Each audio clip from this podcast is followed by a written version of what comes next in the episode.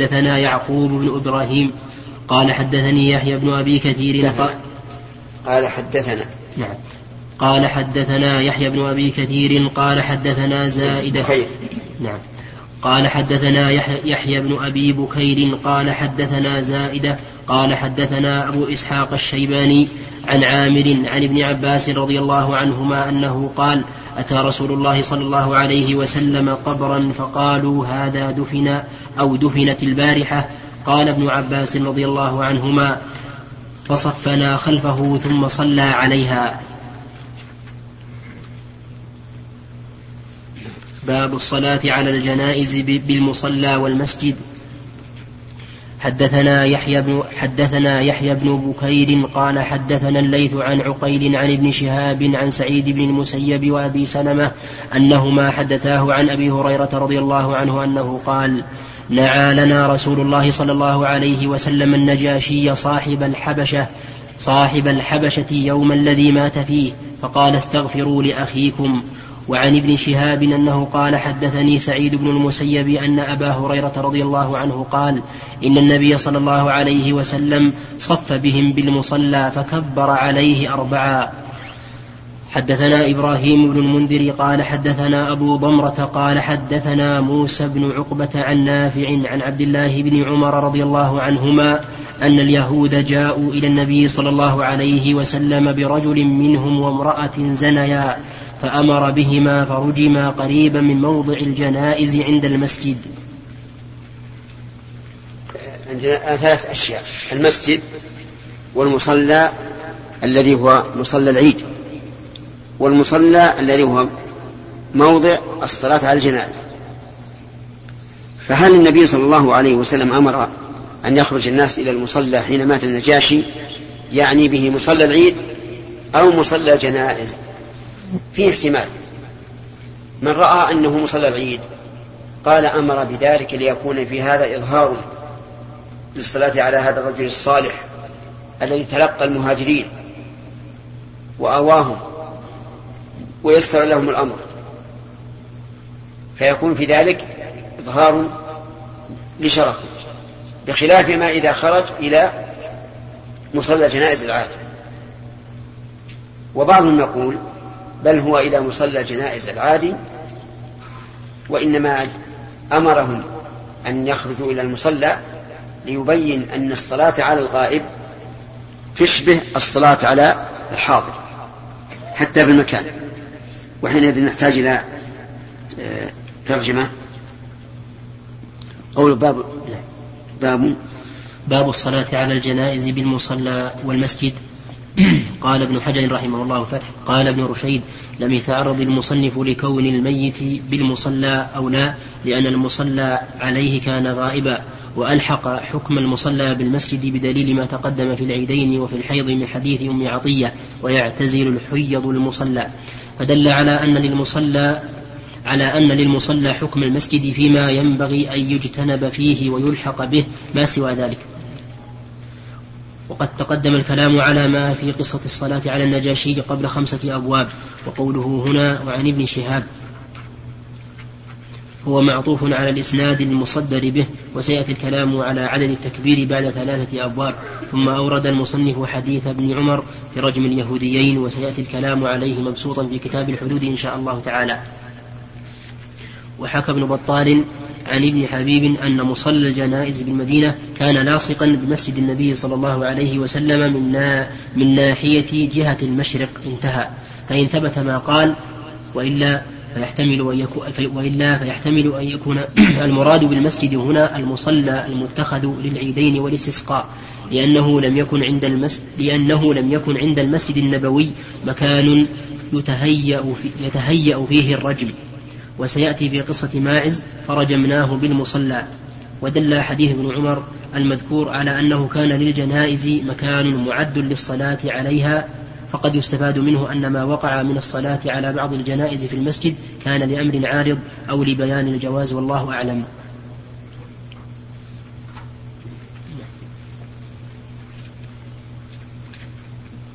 هو على كل حال المسألة محتملة لكن كون المراد به مصلى العيد أشهر وأبين في تعظيم الرجل. نعم. انتهى الوقت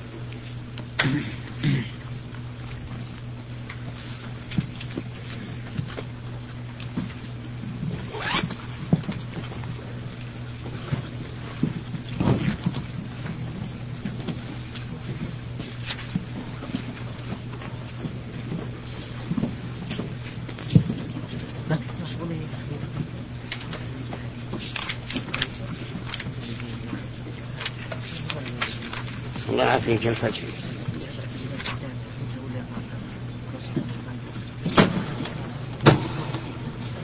وعليكم السلام.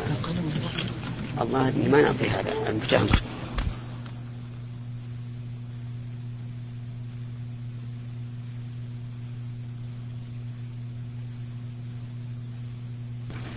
بسم الله. بسم الله الرحمن الرحيم. الحمد لله رب العالمين.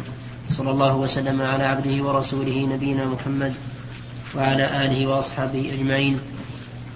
قال الإمام أبو عبد الله البخاري رحمه الله تعالى في كتاب الجنائز من كتاب من صحيحه. باب صلاة الصبيان مع الناس على الجنائز. حدثنا يعقوب حدثنا يعقوب بن إبراهيم قال حدثنا يحيى بن أبي بكير قال حدثنا زائدة قال حدثنا أبو إسحاق الشيباني عن عامر عن ابن عباس رضي الله عنهما أنه قال أتى رسول الله صلى الله عليه وسلم قبرا فقالوا هذا دفن أو دفن أو دفنت البارحة. قال ابن عباس رضي الله عنهما فصفنا خلفه ثم صلى عليها.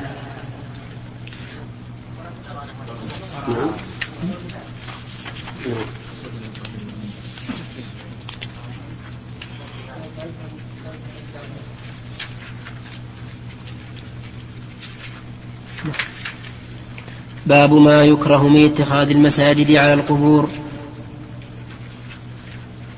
ولما مات الحسن بن ولما مات الحسن بن الحسن بن علي رضي الله عنهم ضربت امرأة القبة على قبره سنة ثم رفعت فسمعوا صائحا يقول ألا هل وجدوا ما فقدوا؟ فأجابه الآخر بل يئسوا فانقلبوا. قوله رحمه الله باب ما يكره من اتخاذ المساجد على القبور. مراده بالكراهة هنا كراهة التحريم ولا شك. والكراهة في عرف المتقدمين يراد بها كراهة التحريم. وانظر إلى قول الله تعالى وقضى ربك ألا تعبدوا إلا, إلا إياه. ثم قال في آخر الوصايا كل ذلك كان سيئه عند ربك مكروها. أي مكروها عند الله. وهذا يعني أنه محرم. وإلا فلا شك أن البناء على قبور من كبائر الذنوب. اتخاذ المساجد على القبور. لأن النبي صلى الله عليه وسلم لعن وهو في سياق الموت. من فعله. فقال لعنة الله على اليهود والنصارى اتخذوا قبور أنبيائهم مساجد. والمسجد إذا بني على القبر وجب هدمه. وصار أشد من مسجد الضرار في منع الصلاة فيه. لأن منع لأن مسجد الضرار الذي منع الله تعالى من الصلاة فيه إنما هو يؤدي إلى مسائل لا تصل إلى الشرك. والبناء على القبور اتخاذ القبور المساجد على القبور يؤدي إلى الشرك. فنقول إذا بني المسجد على القبر وجب هدمه هذه واحدة. ثانيا حرمت الصلاة فيه. ثالثا بطلت الصلاة فيه. لأنه مكان منهي عن الصلاة فيه. ولا يمكن أن تكون صلاة واحدة يؤمر بها وينهى عنها. لا يمكن هذا. أما إذا كان المسجد سابقا ثم دفن فيه الميت فالواجب نبش الميت ودفنه في مواضع الدفن. فإن لم فإن لم يتحقق هذا نظرنا. إن كان إن كان القبر بين يدي المصلي فالصلاة غير صحيحة. لأن النبي صلى الله عليه وعلى آله وسلم قال لا تصلوا إلى القبور. وإن كان عن يمينه أو شماله أو خلفه فإن الصلاة في هذا المسجد صحيحة. لأن المسجد موضوع بحق. والباطل هو دفن الميت فيه.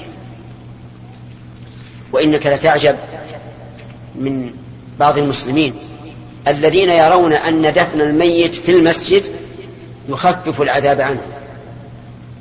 وليس كذلك. هذا إن لم يضره لم ينفعه بلا شك. ولا ينفع الإنسان إلا عمله. ولو ذهبنا إلى ما قال الفقهاء إن الميت يتضرر بفعل المنكر عنده ويتألم لقلنا إن هذا المي... الميت الذي دفن في القبر لا يزال متألما. لأنه دفن في مكان يشبه المكان المغصوب إذ لا حق لأحد أن يدفن في المساجد.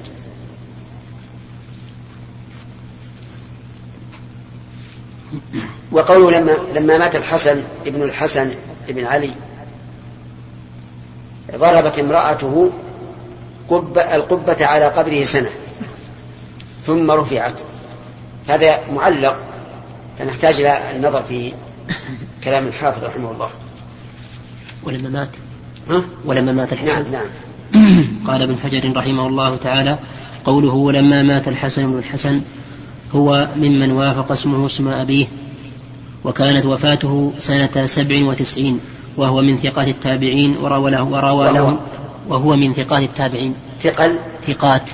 ثقات. نعم وروى له النسائي وله ولد وله ولد يسمى الحسن أيضا فهم ثلاثة في نسق واسم امرأته المذكورة فاطمة بنت الحسين وهي ابنة عمه. قوله القبة أي الخيمة. فقد جاء في موضع آخر بلفظ الفسطاط كما رويناه في الجزء السادس عشر من حديث الحسين بن إسماعيل بن عبد الله المحاملي رواية الأصبهانيين عنه. وفي كتاب وفي كتاب ابن أبي الدنيا في القبور من طريق المغيرة بن ابن مقسم وقال لما مات الحسن بن الحسن ضربت امرأته على قبره فسطاطا فأقامت عليه سنة فذكر نحوه. ومناسبة هذا الأثر لحديث الباب أن المقيم في الفسطاط لا يخلو من الصلاة هناك فيلزم, فيلزم اتخاذ المسجد عند القبر وقد يكون القبر في جهة القبلة فتزداد الكراهة. وقال ابن المنير إنما ضربت الخيمة هناك للاستمتاع بالميت بالقرب منه تعليلا للنفس وتخييلا باستصحاب المألوف من الإنس ومكابرة للحس كما يتعلل بالوقوف على الأطلال البالية ومخاطبة المنازل الخالية فجاءتهم الموعظة على لسان الهاتفين بتقبيح ما صنعوا. الهاتفين نعم. فجاءتهم الموعظة على لسان الهاتفين بتقبيح ما صنعوا وكأنهما من الملائكة أو من مؤمن الجن وإنما ذكره البخاري لموافقته للأدلة الشرعية لا, لا لأنه دليل برأسه. ما نتكلم على السنة دي لا ما أتكلم. طيب فيه الشرح الثاني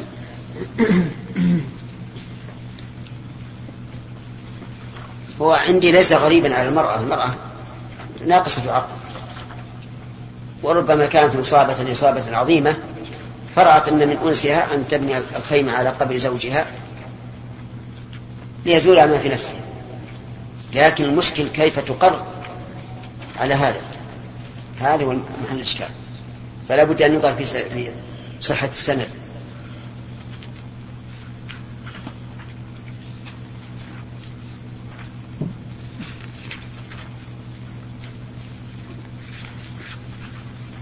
العين مهم معكم.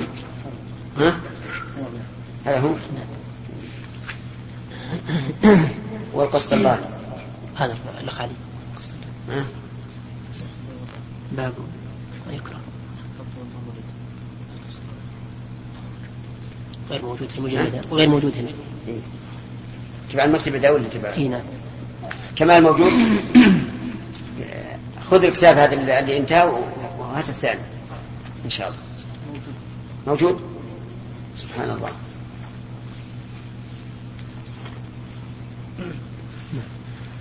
قال العيني رحمه الله بعد قوله ولما مات الحسن بن الحسن بن علي قال مطابقة هذا للترجمة من حيث أن هذه القبة المضروبة لم تخلو عن الصلاة فيها واستلزم ذلك اتخاذ المسجد عند القبر وقد يكون القبر في جهة القبلة فتزداد الكراهة.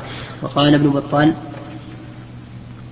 ضربت القبة على الحسن وضربت القبة ضربت القبة على الحسن وسكنت فيها وصليت نعم وصل سلت مكتوب وصليت فيها. ضربت. وصليت فيها فصارت كالمسجد. وصليت. وصليت فيها فصارت كالمسجد.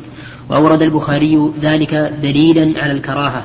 وكره أحمد أن يضرب على القبر فسطاطا وأوصى إبراهيم أن يضرب على القبر فسطاطا فسطاطا أن يضرب. نعم.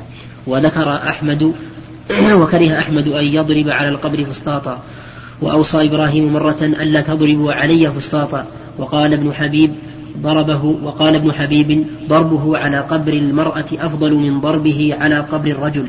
وضرب عمر رضي الله تعالى عنه على قبر زينب بنت جحش. وقال ابن التين وممن كره ضربه على قبر الرجل ابن عمر وأبو سعيد وابن المسيب. وضربت عائشة على قبر أخيها فنزعه فنزعه ابن عمر وضربه محمد بن الحنفية على قبر ابن عباس. وقال ابن حبيب أراه في اليوم واليومين والثلاثة واسعا إذا خيف من نبش أو غيره. والحسن بن الحسن بلفظ التكبير فيهما ابن علي بن أبي طالب رضي الله تعالى عنهم أحد أعيان بني هاشم فضلا فضلا وخبرا مات سنة سبع مات سنة سبع فضلا وخيرا. بالباء. بالباء. بالباء خبرا. خيرا. نعم. أو فضلا وخبرا. يعني, يعني. فضلا وخبرا مات سنة سبع وتسعين وامرأته فاطمة بنت الحسين بن علي وهي التي حلفت له بجميع ما تملكه أنها لا تزوج أنها لا تتزوج عبد الله بن عمرو بن عثمان بن عفان ثم تزوجته فأولدها محمد بن الديباج. انتهى. المهم ليس لنا يعني آه، شأن في في فيما ورد عن بعض السلف فنقول ضرب الخيمة على القبر. منكر. تجب إزالته كما فعل عبد الله بن عمر رضي الله عنه. والسكوت عن هذا يمكن أن يكون هناك أمور لو أزالته لكان يحصل شر شر كثير. وقضايا الأعيان هذه قد يكون لها أسباب غير معلومة. فلنرجع إلى الأصل. الأصل أن النبي صلى الله عليه وسلم نهى عن البناء على القبور وعن تعليتها وعن تجصيصها وعن الكتابة عليها وعن كل ما يظهر فيه تكريمها. إلا ما يتعلق بكرامة المؤمن فلا يجلس على القبر لأن النبي صلى الله عليه وعلى آله وسلم حذر منه. نعم. نعم يا سليم.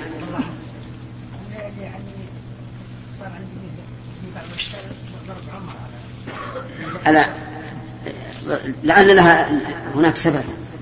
من جملة ما, ما ذكر أنه يخشى أن, أن تنبش.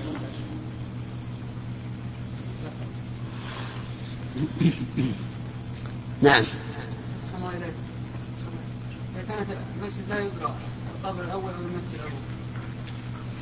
هل يجوز الصلاة فيه؟ إذا كان لا يعلم فالأصل أن الأرض كلها مسجد.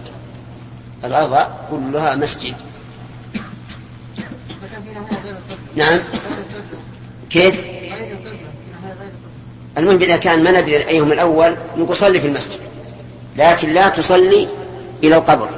لأن النبي صلى الله عليه وعلى آله وسلم نهى عن ذلك. نعم.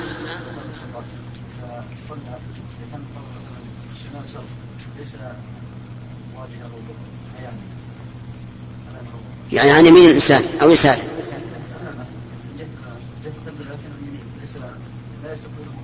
إيه. لا يصمد إليه. ما يضره إذا كان إذا كان المسجد لم يبنى على القبر. الحاصل أنه القبر المسجد المبني على القبر لا تصح الصلاة فيه إطلاقا. والقبر المدفون في المسجد تصح الصلاة فيه في المسجد إلا أنه لا يستقبل القبر. حدثنا عبيد الله بن موسى عن شيبان عن هلال هو الوزان عن عروة عن عائشة رضي الله عنها عن النبي صلى الله عليه وسلم أنه قال في مرضه الذي مات فيه لعن الله اليهود والنصارى اتخذوا قبور أنبيائهم اتخذوا اتخذوا قبور أنبيائهم مسجدا. قالت ولولا ذلك لأبرزوا قبره غير أني أخشى أن يتخذ مسجدا. يقول شيخ الإسلام ثم إن النبي صلى الله عليه وسلم لعن وهو في السياق من فعله. فيكون الرسول عليه الصلاة والسلام لعن اليهود والنصارى عدة مرات آخرها وهو في سياق الموت. صلوات الله وسلامه عليه. باب الصلاة على النفساء إذا ماتت في نفاسها. حدثنا مسدد قال حدثنا يزيد بن زريع قال حدثنا حسين قال حدثنا عبد الله بن بريدة عن سمرة عن سمرة رضي الله عنه أنه قال صليت وراء النبي صلى الله عليه وسلم على امرأة ماتت في نفاسها فقام عليها وسطها. هذا فيه دليل على أنه يصلى على المرأة النفساء وقوله في نفاسها يعني بعد أن ولدت. لأن الأصل في النفاس وهو خروج الدم أنه لا يكون إلا بعد الولادة. فلا يمنع كونها ماتت وعليها دم النفاس أن أن يصلى عليها.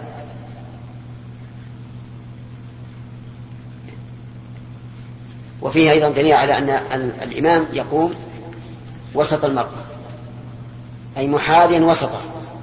أما الرجل فإنه يحاذي رأسه. هكذا السنة. وبعض الفقهاء يقول يكون عند صدره ولكن الصحيح أنه يكون عند رأسه كما جاء في السنة. باب أين أين يقوم من المرأة والرجل؟ حدثنا عمران بن ميسرة قال حدثنا عبد الوارث قال حدثنا حسين عن عن ابن بريدة قال حدثنا سمرة بن جندب رضي الله عنه أنه قال صليت وراء النبي صلى الله عليه وسلم على امرأة ماتت في نفاسها فقام عليها وسطها. باب التكبير على الجنازة أربعة. وقال حميد صلى بنا أنس رضي الله عنه فكبر ثلاثا ثم سلم فقيل له فاستقبل القبلة ثم كبر الرابعة ثم سلم. حدثنا عبد الله ولم يسجد للسهو لأن أصل هذه الصلاة ليس فيها سجود. فإذا لم تكن ذات سجود فالسهو فيها لا يكون سببا للسجود. ولكن إذا ذكر كما فعل أنس رضي الله عنه إن كان قد استدبر القبلة أو جعلها عن يمينه أو يساره يستقبل القبلة ثم يكمل. وفيه دليل على الترتيب. لأنه قال ثم كبر الرابعة ثم سلم. فيدل على الترتيب وأن السلام لا بد أن يكون هو الآخر. نعم. لو. بني المسجد بجوار القبر بني من أجل القبر لكن بجواره والقبر خارج. في قبلته ولا وراءه؟ يمينه أو شمال أو إيه. لا بأس. إيه. هذا لا بأس به. تصح الصلاة. لأنه ربما يكون بناؤه إلى جنب القبر ليذكر الناس أن هذا الرجل هو الذي بناه و... و... ويدعو له.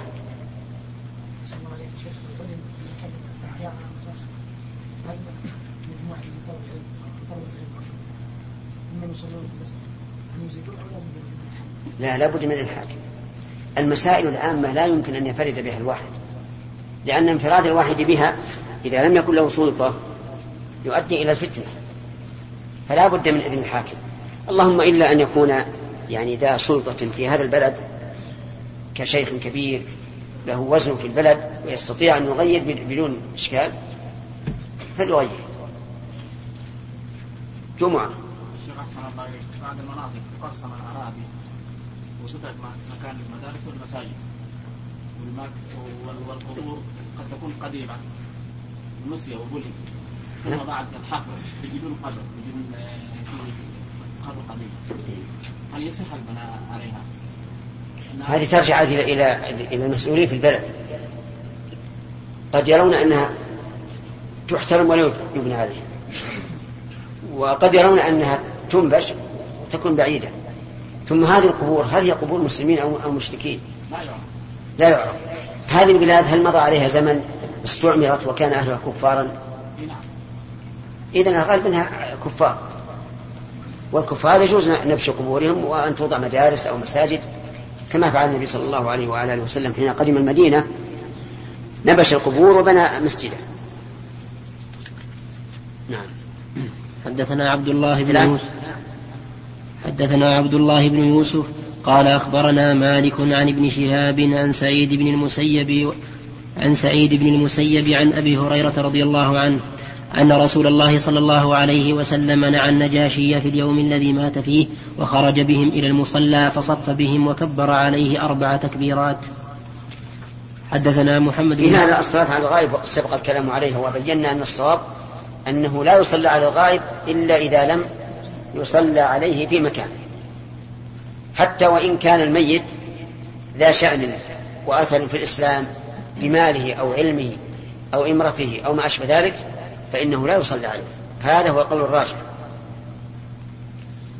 ووجه ذلك أنه مات أناس كثيرون. لهم قدم صدق في الإسلام ومع ذلك لم يصلى عليه. لكن نجاشي صلى عليه النبي صلى الله عليه وعلى آله وسلم لأنه في مكان لا يصلى فيه على الجنائز. فلذلك صلى عليه. نعم. حدثنا محمد حدثنا محمد بن سنان قال حدثنا سليم بن حيان قال حدثنا سعيد بن مينا عن جابر رضي الله عنه أن النبي صلى الله عليه وسلم صلى على أصحمة النجاشي فكبر أربعا وقال يزيد بن هارون وعبد الصمد وعبد الصمد عن سليم أصحمة وتابعه عبد الصمد. باب باب قراءة فاتحة الكتاب على الجنازة. وقال الحسن يقرأ على التكبير على الجنائز أربع. هذا هو الأكثر من فعل النبي صلى الله عليه وعلى آله وسلم وصح عنه أنه يكبر خمسا وكذلك ستا وسبعا. فإذا فعل الإنسان هذا أحيانا فلا بأس به وإن خشي من فتنة وذلك فيما إذا كان ليس له آه، ذاك الثقل عند الناس وخشي أن يكون فعله فتنة فلا يفعل حتى يكون له شأن عند الناس وأثر. لأن الناس يفرقون بين أن يقوم بالتكبير خمس مرات عالم كبير يقتدون به ويتمون به أو طالب علم صغير. فالثاني يتخذ حديث الناس. في الإنكار عليه. والأول يتخذ حديث الناس في التأسي به. نعم. يحيى. في بلد آخر يقول عليه ما ما الصلاة عليه يريد أن يصلوا عليه لماذا يصلون عليه؟ للدعاء له. يدعون الله بدون صلاة. نعم. أي نعم. إيش؟ لا بأس بها. لا بنا حتى لو صلى بنية أنه صلى إلى القبر ما ما صار صلى إلى القبر. لأن بينه وبين القبر جدران نعم.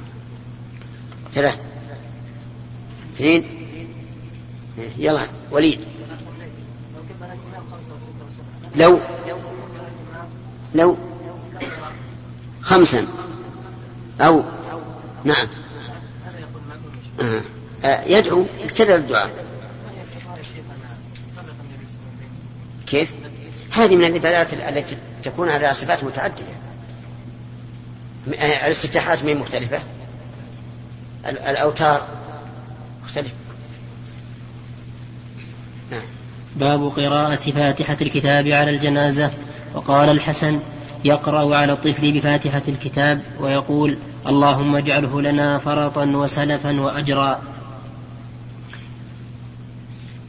حدثنا محمد بن بشار قال حدثنا غندر قال حدثنا شعبة عن سعد عن طلحة أنه قال صليت خلف ابن عباس رضي الله عنهما وحدثنا محمد بن كثير قال أخبرنا سفيان عن سعد بن إبراهيم عن طلحة بن عبد الله بن عوف قال صليت خلف ابن عباس رضي الله عنهما على جنازة فقرأ بفاتحة الكتاب قال لتعلموا أنها سنة.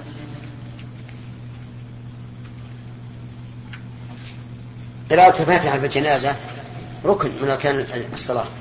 لو تركها الإنسان لم تصح صلاته. لدخولها في عموم قول النبي صلى الله عليه وسلم لا صلاة إيش؟ لمن لم يقرأ بفاتحة الكتاب.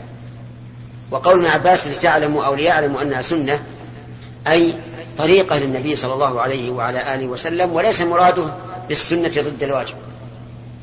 بل هي واجب ركن. ولكن هل يستفتح؟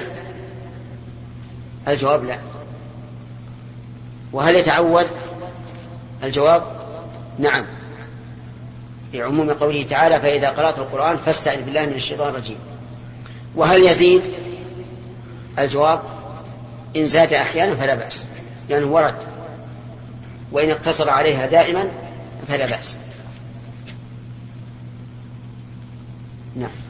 قال الإمام أبو عبد الله البخاري رحمه الله تعالى في كتاب الجنائز من صحيحه باب الصلاة على القبر بعدما يدفن. حدثنا حجاج بن مهان قال حدثنا شعبة قال حدثني سليمان الشيباني قال سمعت الشعبي قال أخبرني من مر مع النبي صلى الله عليه وسلم على قبر منبوذ فأمهم وصلوا, خل وصلوا خلفه. قلت من حدثك هذا؟ يا أبا عمرو. قال ابن عباس رضي الله عنهما. حدثنا محمد بن الفضل قال حدثنا حماد بن زيد عن ثابت عن أبي رافع عن أبي هريرة رضي الله عنه أن أسود رجلا أو امرأة كان يقم المسجد فمات ولم يعلم ولم يعلم النبي صلى الله عليه وسلم بموته فذكره ذات يوم فقال ما فعل ذلك الإنسان؟ قالوا مات يا رسول الله. قال أفلا آذنتموني؟ فقالوا إنه كان كذا وكذا قصته. قال فحقروا شأنه. قال فدلوني على قبره. فأتى قبره فصلى عليه. في هذا مشروعية الصلاة على القبر لمن لم يصلي عليه قبل الدفن. وفيه أيضا من فوائده أنه يجوز أن يصلي مع من صلى غيره بمعنى أن يصلي غيره معه بدليل أن النبي صلى الله عليه وسلم صفه. وهل يؤخذ منه أنه يجوز إعادة صلاة الجنازة إذا صلي عليه مرة أخرى لمن صلى أولا. الظاهر كذلك لأن النبي صلى الله عليه وعلى آله وسلم آه، أذن لهؤلاء أن يصلوا معه ولم يستفهم هل كانوا صلوا عليها أم لا. وهذا ليس من باب تكرار الصلاة على الجنازة ولكنه من باب متابعة المصلين. كما قال النبي صلى الله عليه وسلم في صلاة الفريضة قال لرجلين إذا صليتما في رحالكما ثم أتيتما مسجد جماعة فصليها معهم فإنها لكما نافلة. وفي أيضا أنه ينبغي التشجيع على فعل الخير ولا سيما في الأمور العامة كالمساجد لأن صلاة النبي صلى الله عليه وسلم على هذا الميت تشجع أن يفعل الناس مثل فعله. وفيه أيضا أن النبي صلى الله عليه وعلى آله وسلم لا يعلم الغيب. ولهذا لم يعلم بموت هذا الميت ولا يعرف ولا مكانه وفيه دليل على جواز السؤال لمن لا يثقل سؤاله على المسؤول. لأن قوله عليه الصلاة والسلام دلوني يحتاج إلى أن يخرج معه إلى المقبرة ويدل على القبر. ولكن وهذا فيه شيء من المشقة. لكن إذا علم السائل أن المسؤول يكون ممنونا بهذا ويفرح فإنه لا يكره السؤال.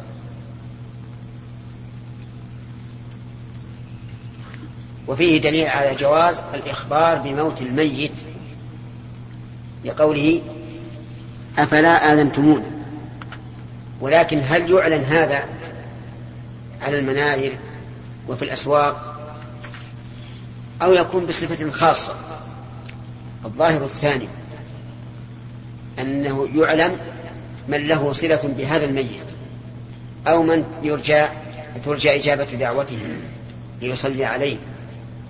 المهم أن يكون لسبب من الأسباب لا لمجرد أنه مات نعم.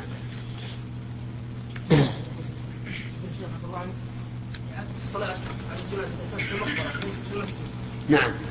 دليل استدلال الله قال مسجد جماعة هذه قاس عليه المراد مسجد الجماعة. مصلى جماعة ولو كان غير مسجد. نعم.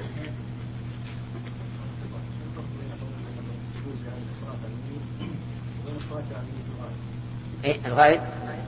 لأنه لم يرد الغائب. الغائب ما ورد. وهذا له سبب وهو أن أن يشارك المصلين عليه. نعم يا سليم.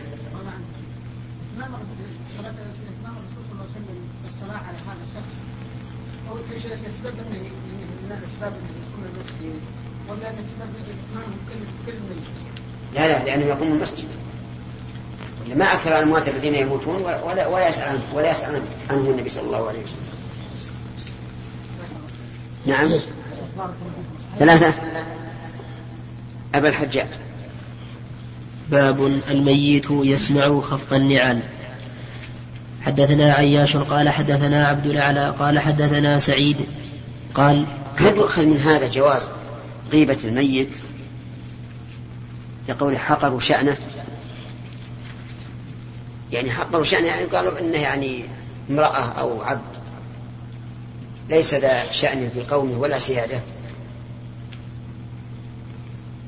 فيقال هم لم يريدوا بذلك أن يسبوا هذا الميت أو يذكروه بما يكره.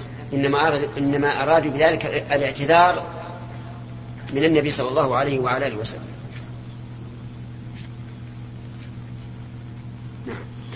باب الميت يسمع خفق النعال. حدثنا عياش قال حدثنا عبد الأعلى قال حدثنا سعيد. قال وقال لي خليفة حدثنا ابن زريع قال حدثنا سعيد عن قتادة عن أنس رضي الله عنه عن النبي صلى الله عليه وسلم أنه قال العبد إذا وضع في قبره وتولى وتولي وذهب أصحابه حتى إنه ليسمع قرع نعالهم. أتاه ملكان فأقعداه فيقولان له ما كنت تقول في هذا الرجل في هذا الرجل محمد صلى الله عليه وسلم. فيقول أشهد أنه عبد الله ورسوله. فيقال انظر إلى مقعدك من النار أبدلك الله به مقعدا من الجنة. قال النبي صلى الله عليه وسلم فيراهما جميعا. وأما الكافر أو المنافق فيقول لا أدري كنت أقول ما يقول الناس. فيقال لا دريت ولا تليت.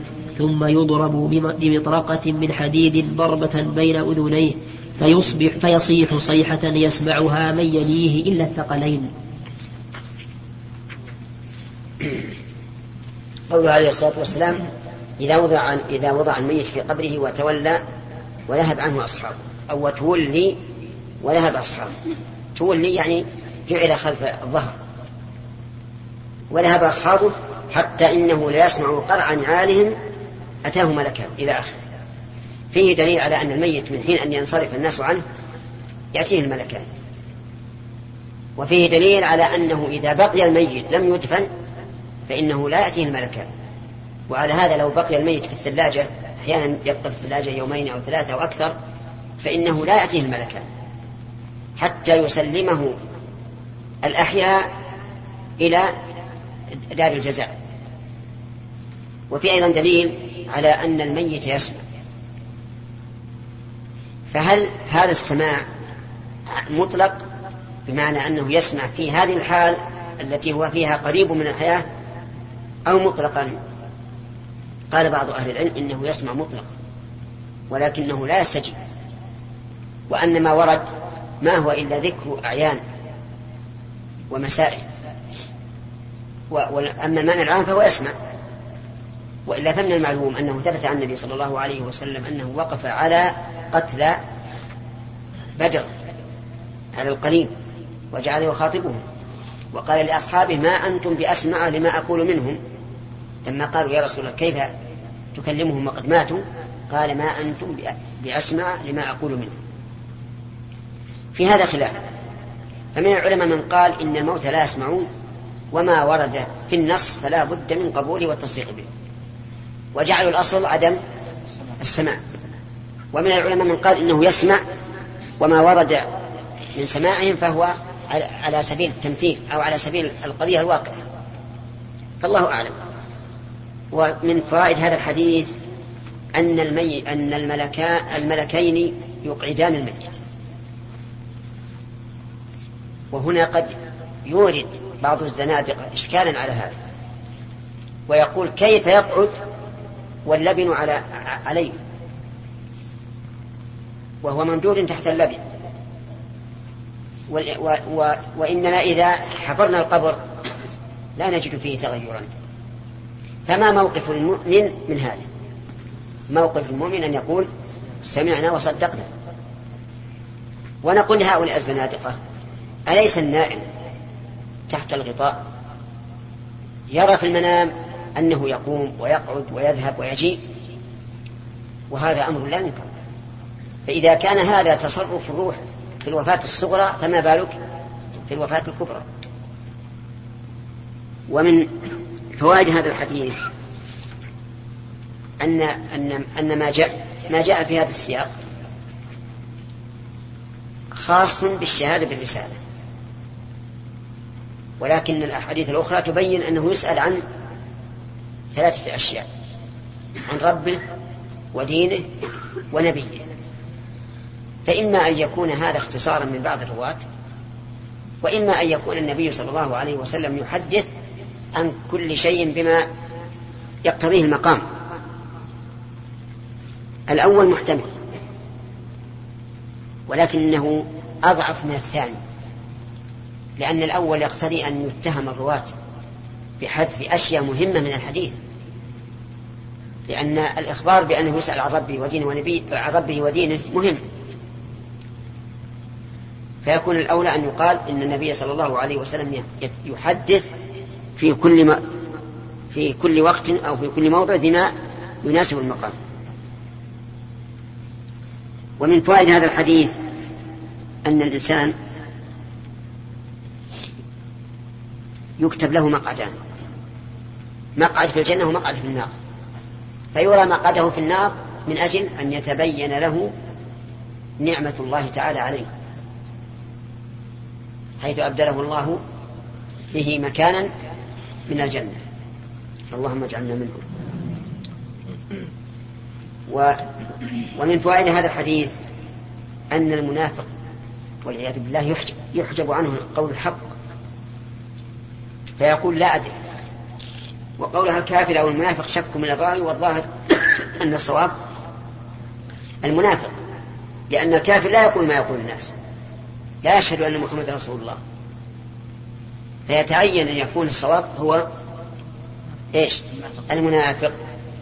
طيب يقول فيقال لا دريت أي لا علمت ولا تليت أي لا تقدمت لأن التالي في المسابقة هو الذي يلي, يلي الأول. فالمعنى لا دريت ولا بلغت. مرادك وهذا وهذا توبيخ له. وإلا فهو قد قد جهل. يعني لا يحتاج أن يدعى أن يدعى له أو أن أن يدعى عليه لأنه قد حصل أنه لم يدري ولم يسبق لكن من باب التوبيخ. ومن فوائد هذا الحديث إثبات عذاب القبر. لقوله ثم يضرب بمطرقة من حديد. وعذاب القبر ثابت بالقرآن والسنة وإجماع المسلمين.